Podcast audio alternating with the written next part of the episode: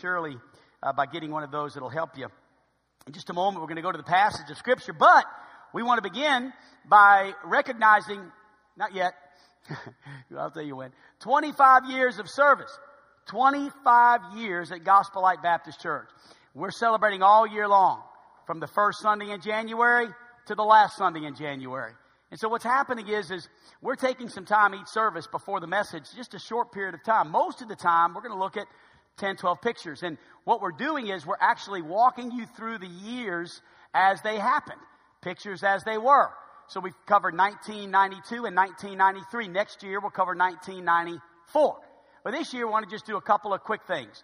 Just a couple of pictures, and then we want to take a moment to say thank you to someone. First of all, if you'll notice on the screen the picture of the first auditorium, there it is. Now, you may look at that and think, oh, that, that, that's, that's interesting. That must be where y'all, was that like a Sunday school room, or was that where you, you know, sp- spent some time before you, while you were building and all? No, no. We spent three years in that room.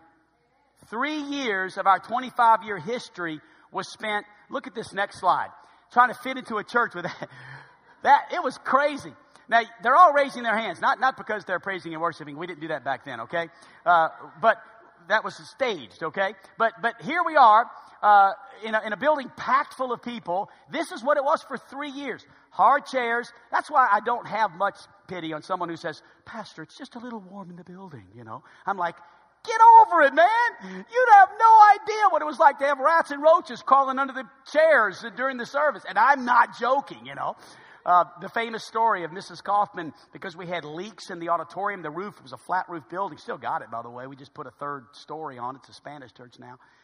And, uh, but people in the building would have to have umbrellas because it leaked so bad during the message. We allowed folks, we said, look, it's no problem if you need to use your umbrella in the service. And so you know, they just go up in the service, you know. Oh, I mean, the things that happen inside that building. Well, we want to say thank you. You know, back then we started with charter members, and so we had a, a piece of paper and we just signed a sheet of paper. It wasn't many of us, it was just a small group of us. And I've buried some of those people on that paper. I've, I've gone and had funerals for, for several of those that are on the end. When you stay 25 years uh, and you sign a charter membership of 25, 30 excited people, 25 years, several of those people now have already gone to heaven. Our first treasurer was Jim King Cannon. He was my bus driver when we started the bus ministry. He was my, my first funeral, was Jim King Cannon. And actually, Neva Swan's husband was my first funeral, Charlie Swan, and then Jim King Cannon. And so I buried two great men. But uh, we, we've, we've still got a lot in the church. And I want to take just a moment and say thank you to a couple that has been with me for 25 years. And would you just let me share with you how much I love them and what they have meant to this church? If you don't know them, their names are Tony and Marcia Thomas. Tony and Marcia have been married for 27 years, and 25 of those 27 years they've spent sitting in an auditorium like this, and uh, or, or, or the one before this, or the one before that, and they've been faithful. Tony was, has been a deacon for just about 25 years. I mean, it's almost every year that we've had the church. Uh, Tony has been here. Um, I was sitting next to Tony when I got saved at age 13. Uh, he was in the building. He was saved. He was a young teenage boy. And uh, so, in the old, actually, the property that our church started in 1993, okay? Back in 1978, I got saved on that property in a building uh, that burned down. And I, in fact, I've got a picture of that building burning down. I'll, I'll, I'll, try to show it to you next week. But it was an old Nazarene educational building. It's where the first Nazarene church, the beautiful first Nazarene on the corner of Section Line uh, and the uh, Central Avenue, that church used to be on that corner and it burnt down. Well, a Baptist church bought it after they sold it. And that's the church I got saved in on a Friday sitting next to Tony Thomas. That's my greatest memory. How could you have a greater memory than that? But I have a lot of memories of Tony. Tony, I, Tony and I used to, yeah, our feminine side, we used to plant flowers together. Yes. We did. We, we were the flower planters. You know, in the beginning of a church, you just, you know, you volunteer for everything, you know. And, uh, but Tony's also been in the bus ministry up until just a few weeks ago. Uh, he's been there almost since day one. He stepped down to become the head usher of our church. It was the hardest decision I think he's made since he's been here. In fact, at the Christmas party, when Tony shared his testimony with the other deacons, he began to weep as he had to share with the deacons that he was stepping down from that post. He could hardly get the words out. You know, it's amazing. You have to beg people to drive a bus. Tony, you had to beg him not to. And that's the kind of character this man has. Marcia's been in our nursery ministry for uh, 20 years. And when I think of Marcia and Tony, but Marcia, Tony would give the credit to his wife for this. I think of projects. Tony and Marcia, when they hear an announcement, they don't just say, oh, that's good. Hope they get it done. They do it. They just say, hey, let's do it. And so through the years, they have spearheaded dozens of projects and raised all the money for them. For instance, I remember when they renovated our nursery and spent thousands, raised thousands of dollars just to, to renovate our nursery, buy new furniture. I remember when our gym concession stand was just a sorry excuse for a concession stand, and they raised tens of thousands of dollars, uh, thousands, I should say, over 10 probably, to paint new stuff, new equipment, all for the Christian school and the college. Teen Revolution, this past year, we had a golf fundraiser. We had about 25 of us trying to raise some money. Guess who was the number one fundraiser for Teen Revolution? Marcia Thomas. I remember when we, the baptistry, for years, people would walk up to me. For years, I heard you say, Man, somebody needs to fix that baptistry. There's a streak there. I tell you what, it's second class. And I would just say, It is, isn't it? Thank you for letting me know that. Well, Tony Thomas said, I'm not going to complain. I'm going to fix it. And so Tony hired a painter to come, take the cross down, and paint it. And I don't want bragging on them publicly, but this is the kind of people they are. And then also, uh, when we started our giving, uh, you know, Tony and Marcia, man, they, they, have been the best tithers I think I've known, or some of the best. But when we talked about giving, uh, they said, let's do something about it. We're not going to give what we give, we're going to increase our giving. And they've done that for 25 years. When I think of this couple, I think of a verse in Scripture. I believe when they get to heaven, this will be a verse that Jesus says, You have, you have truly done this. James 127 would be next to Tony's name, in my opinion. If he were to die before Jesus comes back, I would, I would suggest this would be his life's verse. Pure religion and undefiled before God and the Father is this to visit the fatherless and the widows in their affliction and to keep himself unspotted from the world. Tony and Marcia have adopted children. They have four children. Austin is 20. They've adopted Brady 13, Natalie 12, and Isabella 9. They have truly done what this verse says. The best kind of Christianity there is, is to love the fatherless. And then if you know anything about Tony and Marcia, you know they love widows. One of those widows they've loved has been my mother in law, Mrs. Yoshida. And her husband passed away several years ago, and and so every time they go on a trip, they grab my mother in law and take her on a trip. In fact, she's going on a Disney cruise in three months. What I don't understand is why I've not been invited to go on that cruise. I mean, and she's bragging about it. I'm going on a Disney cruise, you know. And I'm like, shut up, okay?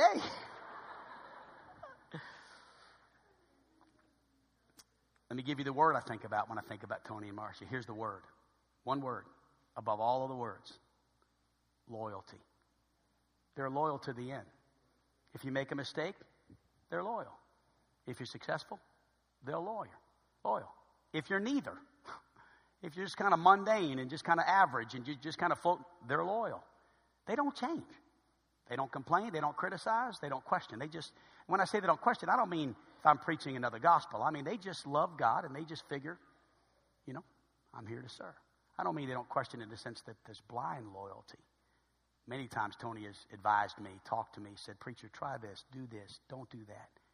That's a true friend, faithful of the wounds of a friend. I mean loyalty in that nothing changes. It's just they are not looking for another church, period. I don't say that to say everybody should be that way, but that's how they are. They're just loyal.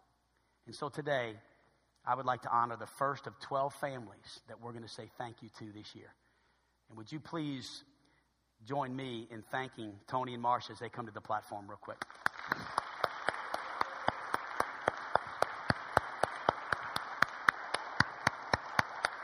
Amen.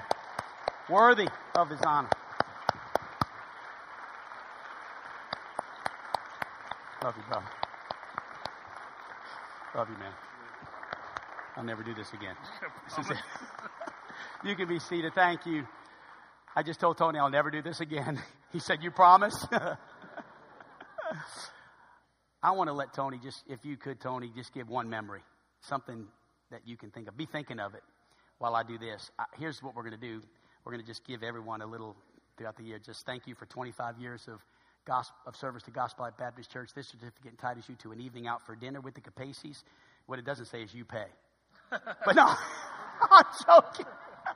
no, no, I, will pay this time. He's taken me out so many times I ain't never been able to pay. I'm paying this time. He's got a certificate, so let me give you that to prove it, and we're going to do it real soon. One memory.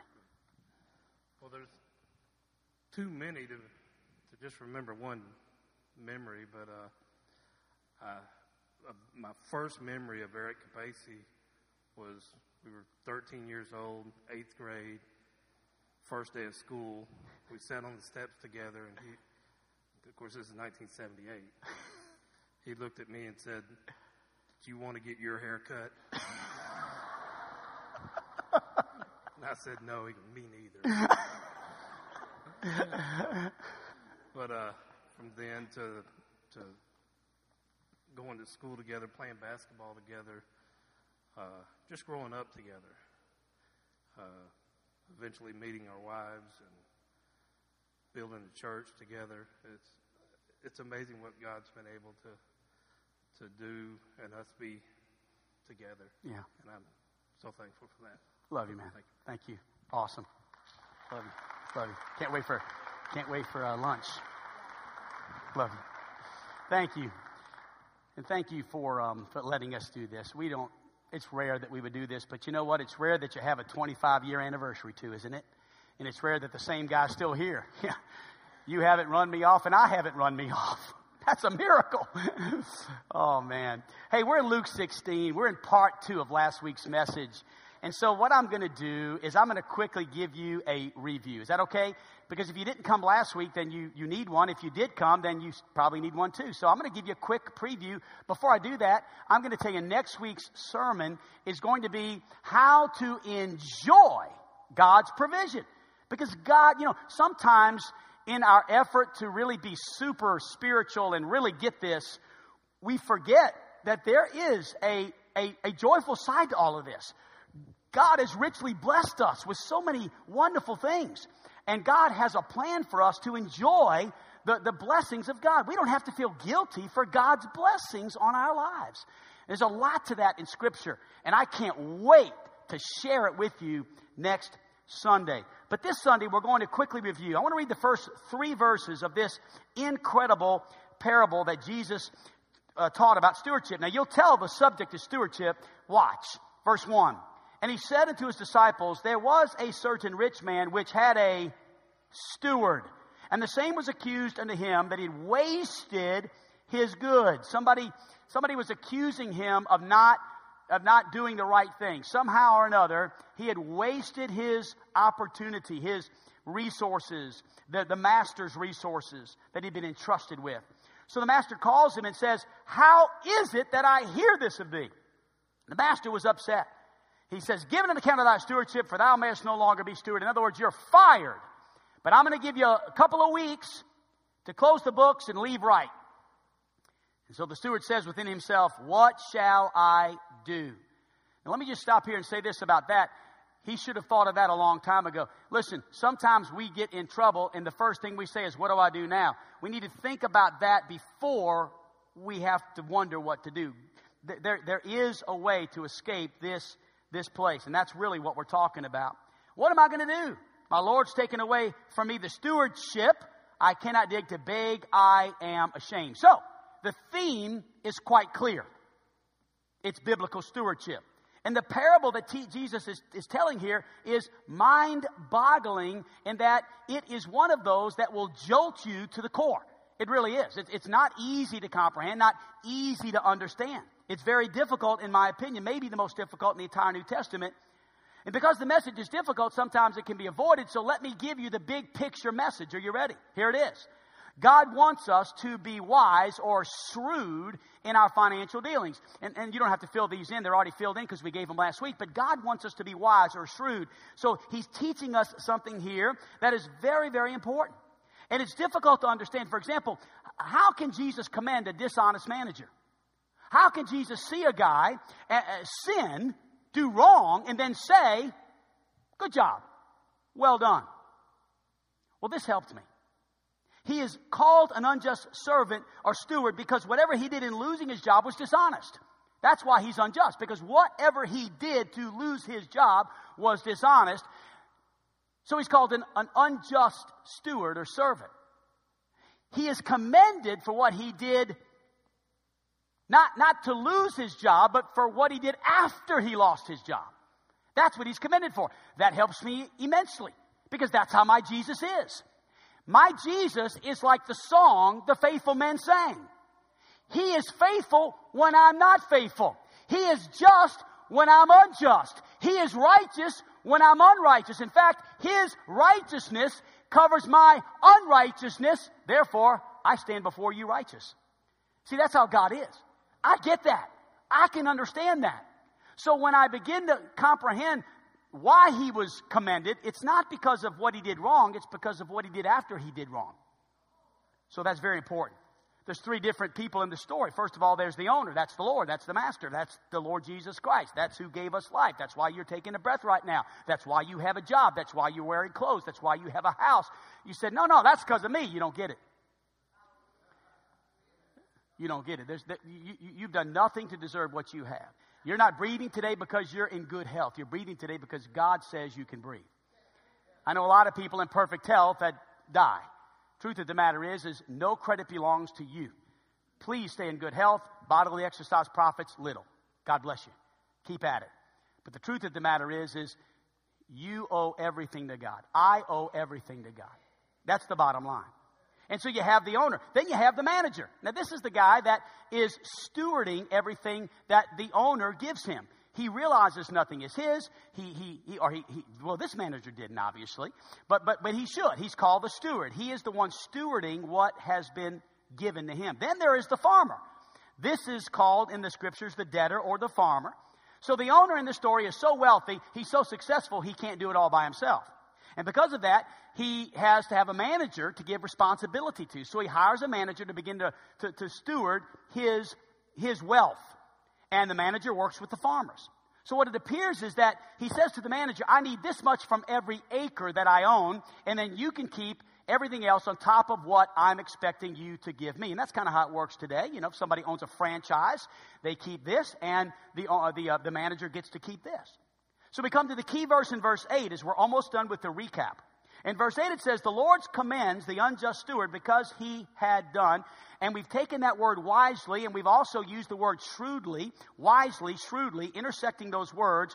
But the deeper meaning of shrewd is this astute, sharp, keen, rigorous in practical matters serious. This is someone who is shrewd. It has a sound to it. The word shrewd has a sound to it that deals with business, doesn't it? The scripture tells us that we are to be wise as serpents and harmless as doves, right? So here we come to this, this moment in time in this sermon series where you and I have to give an account for that verse.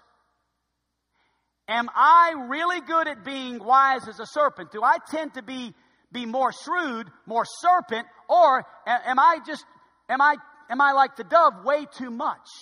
You say, can you be too much like one or the other? Oh, yes. Uh, scripture wouldn't tell us to be both if we couldn't be too much of one or the other. That's what the whole parable is about. It's teaching us here there is a balance. Some can be so heavenly minded they are no earthly good. And so Jesus says here in verse 8, why is it that the majority of my children are strong on love and weak on shrewdness? And so he wants us to ask ourselves that question. Then he goes on to verse 9 and says this mind boggling statement Make to yourselves friends of the mammon of unrighteousness. No, I, got, I have to have read that wrong. Maybe your version says unrighteous wealth. Make friends with unrighteous wealth. What is unrighteous wealth? Simply put this, it's stuff that you can't take to heaven with you, which is basically everything. I mean, everything. You come into this world naked, you leave naked. So, I mean, that's, that's everything we have. Nothing belongs to us. We're going to leave it all here with us. But God says, I want you to make friends with unrighteous wealth so that, he says in verse number nine, here it is. He says, that they may receive you into everlasting habitations. When you fail, when you die, when you kick the bucket, when you take your last breath, those that have predeceased you, which a lot of people who we help are going to predecease us because a lot of folks that we help have been through a tough life. Hey, listen, my brother who got baptized this morning, Kenneth, 75 years old, he told me, he said, I ain't got much longer to live. He said, Thank you for telling me about Jesus. You see, Kenneth's probably going to predecease me. I'm not saying he definitely will, but more than likely, if you look at the national average, a 50 year old live longer than a 75 year old, more than likely. The point is this, is that Jesus says, if we will do the right thing with what He entrusts us with, it's not that we can take it with us, but we can have friends in heaven that because we spend it shrewdly and wisely will say, thank you for giving to the Lord. I'm here because you gave. You were shrewd. You used your wealth, your unrighteous mammon, to make friends with me. Wow. So there's five principles we learn. Number one, quickly in review, value what you have, don't waste it. And from, from that, we took verses 1, 2, and 3, and we learned here that there was a man who wasted what he had. And here's what we said basically we said this if you have a job, be thankful. For whatever job you have, quit complaining about your job. God says, listen, give an honest day's work for an honest day's pay. That is right. That's not, that's not mean. That, that's, that's, that's, that's Bible. That's right. That's shrewd. Give an honest day's work for an honest day. Don't waste your, your opportunity because all you need to get where you're going is to utilize what you have. If God has given you something, you use that wisely and God will give you more. So there's a lot here. This guy was dishonest, but, but what he did was he, he humbled himself and he fixed it. He got it right. Number two, plan for the future, don't rationalize it. Notice in verse 4, he said, Here's what I will do. He got a plan. And, and the master commended him for doing something about his problem. He, he went to Financial Peace University. We had 40 people that signed up. Hopefully, we'll have more than that. He said, I'm going. I'm going to get a plan. I'm going to get out of this mess. I'm going to get out of debt. I'm going to fix this thing because I want some friends in heaven. So I'm going to go. I got a plan. I want some friends in heaven. I don't want to waste my life. I don't want to keep doing the same thing over and over and over and over again. I want to change something. I'm going to get a plan. And so he said, Here's what I will do. And he humbled himself and he went to all those debtors, remember? And he got things right. And he, he worked honest deals with them, not taking any profit for himself, but actually, probably more than likely, most theologians would say they, that they profited from the deal as he stepped away from the scene and confessed that he had been fired. Wow, that was tough, but he did it. He didn't rationalize things. Number three, new, new stuff. You ready for new stuff? All in favor of new stuff, say amen. New stuff. Here it is. Operate shrewdly, heaven rewards it. How do we operate shrewdly? And how does heaven reward it? Well, verse 8 mentions this word shrewdness or wise. To be sharp, to be keen, to be rigorous, to be serious. Now, the master in this story is Jesus. And ultimately, all of us are going to give an account to the master. Is that right? We're going to stand before God and give an account. It's called the judgment seat. And so realizing that ultimately He is who we will stand before, He is the master and the Lord of our lives, this story is here to teach us something. And here's what it is here to teach us. Listen to this that the children of this world are wiser than the children of light. That's humbling. The children of this world are more shrewd than my kids. And dad says, hey kids, get it. Learn this. And so here's what Jesus is wanting his children to be more like. Jesus wants us to be sincere, but not stupid. Jesus wants us to be nice, but not naive. Jesus wants us to show grace, but not be gullible. Now, let me tell you something. I'm, I'm, I'm sharing this out of a heart of humility because I'm not standing here preaching with passion because I've arrived. I'm preaching with passion because God's enlightened me. You see, God, God's scripture is light. It, it shows things that we need to change, things we need to learn. And, and any pastor that, that stands, and any, any Christian, any believer that stands in, in some place of pride and says, listen to me, follow me, this is what. No, no, listen, I'm saying to you today, follow the scriptures, follow Christ as I follow, change as I change. Let's, let's make some adjustments. This is amazing. Here's what I'm learning. I'm learning there's a difference between the behavior ethic of Christ and the business ethic of Christ. I like the behavior ethic of Christ. I like that. I, I get that. I'm, I'm, I'm more harmless as a dove. That's, that's kind of me. I, I lean more in the behavior of, I get it. I get Matthew chapter number five. I get this. I say unto you that you resist not evil, but whosoever shall smite thee on the right cheek, turn. I get that. I get that. Hey, hit me here, no sweat. Hit me here. It's okay. I get it. You're hurt. Go ahead. I'm, I'm all good. I'm, I get that. I get this. I, I, get that if any man will sue you at the law and take away your coat, I, I get it. Give him your cloak also. If you, hey, w- what can I do for you? You want this? I'll give you this. I get that. I get, I get picking people up. I get using, I get take, get taking people in. I get, uh, you know, three Chinese students need a house to live in, so that, uh, you move in our house. I mean, I get that. I, I'm all about that. I get the behavior ethic. I get it. I get this. Whosoever shall compare with thee to go a mile, go with him twain. I get that. I mean, I probably, I don't know why, but I, they called me last week and said that they need a preacher to do a nursing home service. And so I, I volunteered, I, like I need something else to do.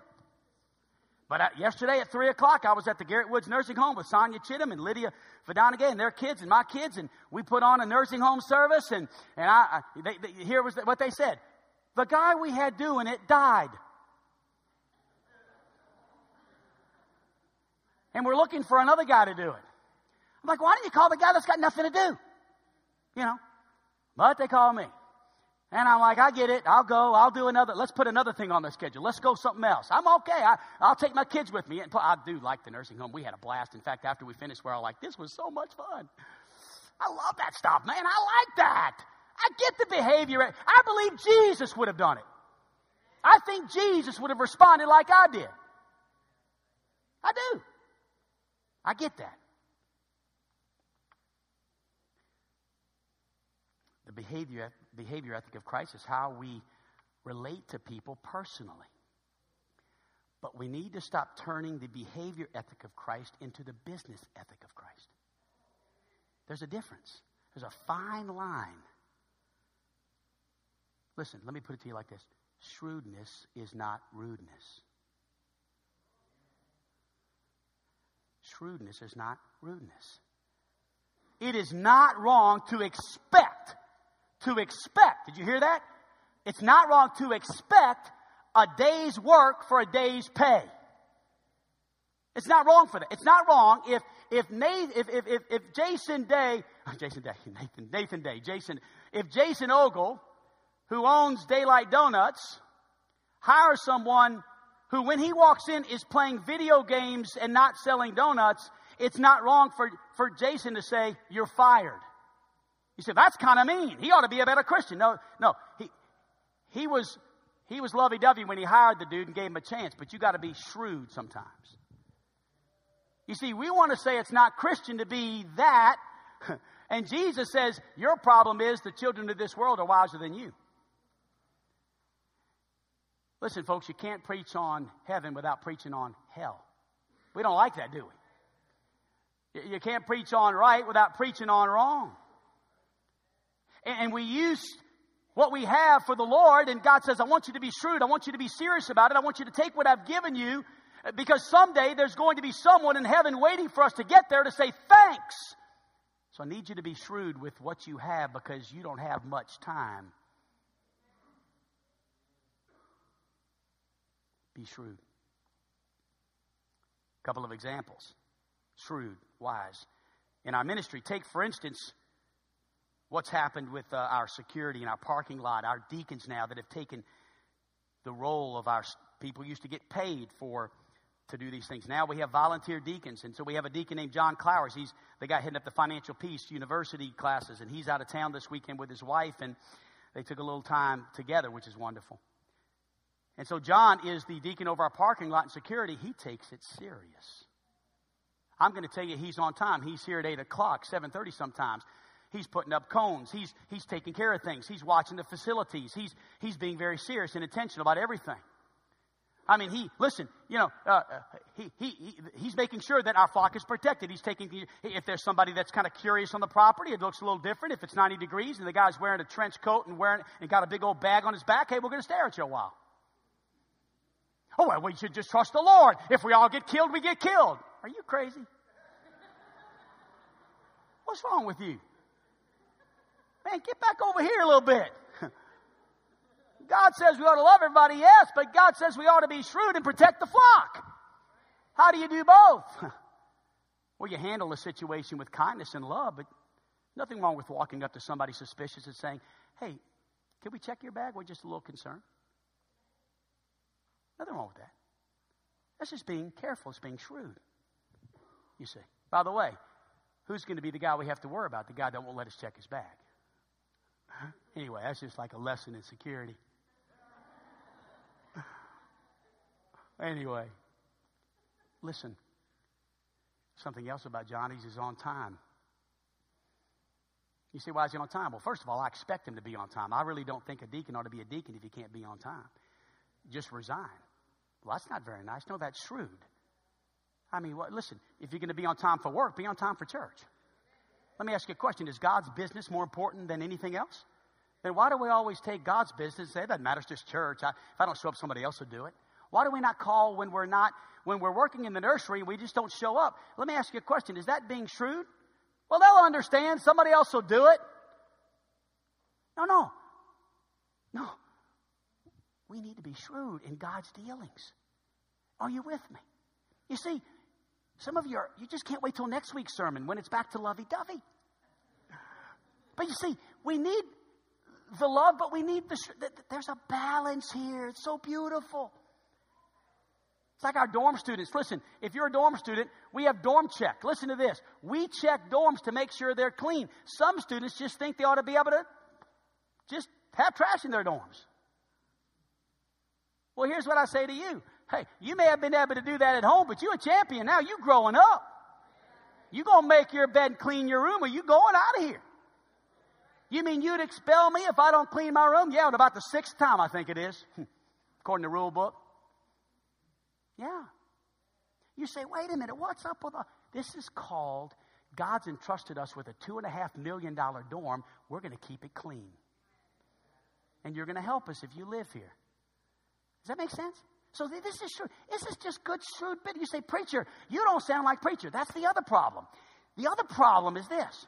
The other problem is anytime, anytime I expect a little bit more of somebody, they're like, what's wrong, preacher?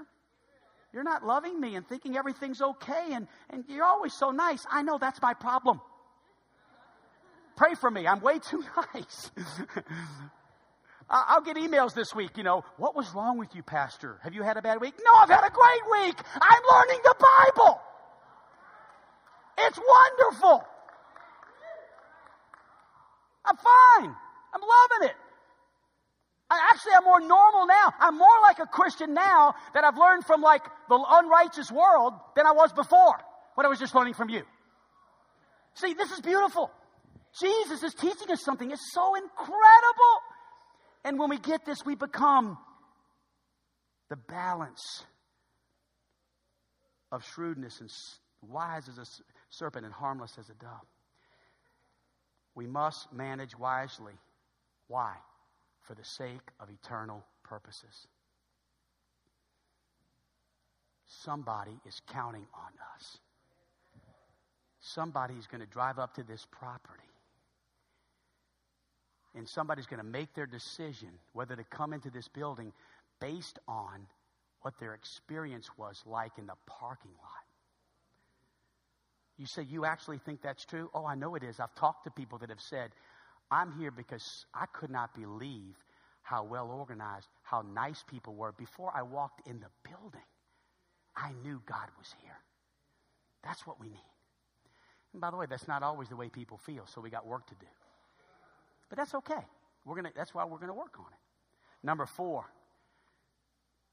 start early, God blesses it. Start early. What do I mean by start early? Well, look at this. Look at verse number 10, 11, and 12 because in these verses there are three comparisons given. The first comparison is given in verse, given in verse 10, and it's comparing little to much. Look at it, verse 10. He that is faithful in that which is least, that's little, is faithful also in much.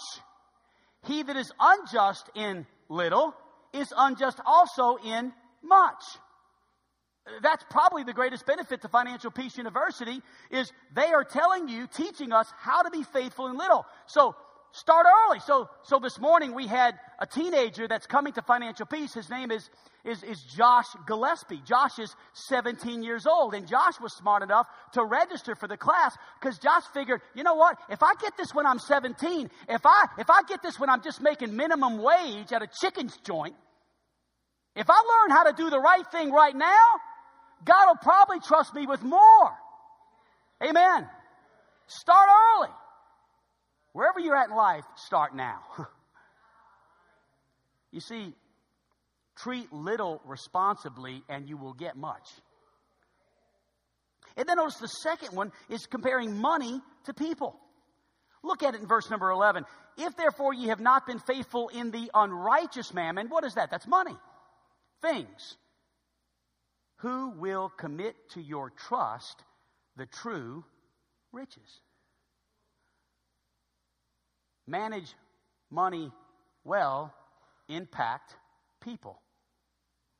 You see, manage your family well, Pastor, and you can have a church. You say, what do you mean? Well, look at this verse one that ruleth well his own house. This is to me. This is to every pastor.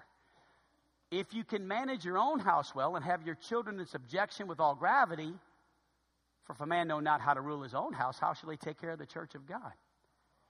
It's amazing how many people want to teach small group classes and preach in church, and they don't understand that's something that this is a qualification of this. So, what I have to do is I have to understand man, I've got to be very careful to have my family. There's ups and downs, but my family has to be in order. In order for me, according to Scripture, to take care of you, I can't be entrusted with influence if I'm not influencing my wife and kids. It's true. There was a time in this ministry where I was losing some influence. There was a time in this ministry where my, my, my family was, was shaky. Not, not my marriage per se, but but there were some there was some difficulty, just little things, just you know, you know how it is, ups and downs, raising teenagers. And I realized as people began to speak into my life, man, I if I lose my family, I lose this church. I can't expect to rule over the house of God if I can't even manage my own family well. So I began to come off the road and I said, why, why should I save America if I can't save my own family? Why should I preach all over the country? Why would I be so stupid and gullible as to pick up the phone and have a guy offer me a sermon at his church and a love offering while my kids become rebellious? Is that really worth it? Is a standing ovation in Massachusetts worth it? No. So I had to make some changes. You got to make any changes? You want influence, make changes first. Make changes first because God will give you. This is a biblical principle. This isn't even what I'm saying. Jesus says, How can we be unfaithful with the unrighteous mammon and expect to have the true riches? Let me ask you a question. What's more important, money or family? Family. What's more important? A better career and better vacations and bigger and nicer and fancier cars and bigger houses or godly children? You see, the true riches are this. The problem is we want more of this. And you can't have both. And so, and what I mean by you can't have both is this. I don't mean that somebody can't be rich and have good kids. Don't, don't take that wrong. I'm saying somebody who is blessed financially is not neglecting their family to get it. So there's a lot there. And I know that's a subject that in the small groups you hash it out and talk about it. I don't have time in the, in the big service. And then number three, the employer versus the owner. Look at the next verse.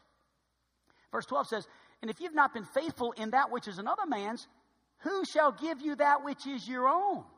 Let's sum it up with the Dave Ramsey quote. You have to work for your money before money can work for you.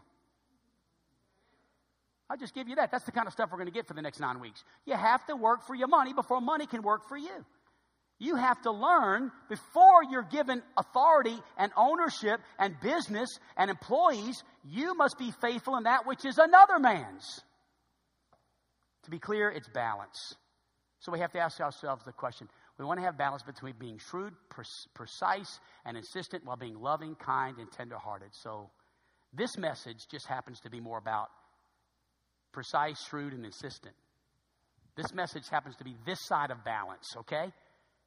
I'm not preaching both this morning. I'm just preaching this because I had a lot of this and I needed more of this. So you're getting you're getting how God's dealt with me. And that's okay. That's okay. And so number 5 and I'm done. Ready? Serve one master, fire the other. Serve one master, fire the other. If you have two masters, you got to fire one. Look, if you would please, at verse 13, it will be done. No servant can serve two masters, for either he will hate the one and love the other, or else he'll hold to the one and despise the other. Ye cannot serve God and mammon. It's impossible to do it. You cannot serve both. In fact, Jesus, he would rather not be your master if he has to constantly compete with money for control of your life. He'd rather just back off and let you have the money. He's not going to fight for his position. He's a perfect gentleman. He doesn't make you get saved any more than he makes you go to church any more than he makes you tithe any more than he. No, he wants you to do it because you want him to be your Lord and Master. He doesn't force anyone into a decision. He gives you that free choice, that free will. And so Jesus says, Look, I'll back off, man. I'll just walk out. I, if you want money, that's your choice. So, how do we know if money is our master? Well, if, if you believe that things make you happy, then money is your master and you need to fire him. If you believe that things make you happy, you're, you're, you're wrong things don't make you happy. Money doesn't make you happy. Just, just look at the. Isn't it amazing when you just take a look at everybody who has a lot of money, like, like Hollywood? I'm talking about millions and billions and jillions. We can learn from like the rich elite. Isn't it amazing how so many of them are, are, are, are addicted to drugs and alcohol and married four, five, six times? And I'm not saying all of them, but much of them. Cannot we learn that it is harder for uh, to get a, a, a, needle to the eye of, uh, rather a camel through the eye of a needle than it is for a rich man to go to heaven? Cannot you see? Cannot I see that money doesn't make you happy? So if things make me happy, I need to fire that master. Number two, how to know if your money is your master? If you constantly think about accumulation and what you can get next. So illustration. So I'm at I'm at the store, right? And I want that. I want that. I want that. But I don't have the money. But I got a credit card. Hey man, let's charge it on top of hey, well, I got, I'll, I'll get an increase in my credit limit. So I called the number, right? You ever done that? 1 800? And you go, hey, can I get an increase in my credit limit? I got to have this. I don't have the money, but I got to have it. Here's what you do right in the middle of the store you fire your master right there. You just yell it out, You're fired! And everybody around you is going to go, Whoa, and say, Come to my church, you'll understand. Just tell them. Tell them you go to Gospel Light and you fire people all the time. Just fire. Hey, this is how serious you have to be about this. It's not going to work unless you start firing the wrong master. Get him out of your life. He's controlling you, and Jesus is on the sideline saying, Just let me in whenever you're ready. I'll, I'll, I'll, I don't care how bad it gets. I'll be here. I don't care. I'm ready. I'm, oh, good. Thank you.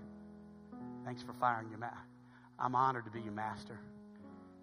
It's, it's the road less traveled. You won't have maybe as many things in this life, but, but what you do have, you'll enjoy. That's next week. And it's not just things. Every perfect gift comes from above. Come here, Zoe. Every perfect gift. This is a gift from God right here. You see it? And and you know, Zoe, you'd like to have a car, wouldn't you? Yep, all right. It's gonna come one day. I'll figure it out. But guess what? We're not going to get a car before it's time, and we're going to wait and praise God when we get one. We'll let God provide, and He's going to provide. I'm not worried about it. I'm using my son pray for the preacher's kids because it's rough. You always got to use this example. See, I'll get home and say, Dad, no, I'm all right. His hair's combed though, amen? See, this is the true riches. This is a gift from God. See, it's a gift from God. So I just got to make wise decisions. I got to determine I want the true riches. See? So I'm done. I guess what Let's go back to the original question and we'll pray, and that is this Am I like Pastor? Am I harmless as a dove? Am I strong on dove? Am I strong on love but weak on truth like he is? That's me. Do I need to come a little bit more over this way? Or am I just way too rigorous, mean, hard to get along with? always saying no, no, no, no, no, no, no. Never understanding that sometimes you, you know it's, it's, it's all right to take a vacation. Amen. It's okay. God wants you to enjoy things. God wants you to be blessed. Hey, God wants my mother in law to go on a Disney cruise. He also wants me to. He just hasn't told them yet. I'm listen. I'm totally joking. Here's the the problem with this is, I'm doing this. This is cruelty to them because they'll try to figure out a way I go. Okay, so I ain't going if you figure it out. I'm not going. I will. Maybe next year I'll go, but not this year. God wants my mother-in-law to do that. God wants you to have fun. I'm trying to figure a way to get to New York so I can take my family to Brooklyn Tabernacle. I, God wants us to enjoy things, but wait a minute. Not at the expense of making unwise decisions. So there's a lot to learn. You say, Pastor, I got a lot of questions. You'll get them answered at either Financial Peace University or your small group. All the small group leaders just went, No, no, yes. Go to small group, learn, talk about it. And guess what? As y'all talk together and commune, you know what's going to happen? You're going to learn more than you ever thought you'd learn from this sermon. I talked to somebody this week that said, Man, Pastor, ever since Sunday, I've been, I've been diving into that passage. Man, did you know this and did you know that? I'm like, No, I didn't get that. They're like, Yeah. And I'm like, That's good. How in the world you get something more than I got? It's called God has a way of speaking to all of us and working, giving us truth. It's, it's awesome. I don't have a corner on this. I'm just learning myself. So let's all learn together. Let's bow our heads for prayer. And if the Master is not Lord of your life, if Jesus is not the Lord of your life, I would like to invite you to invite Him into your heart today. Maybe you're here today and you would say, you know what, I've, I've never accepted.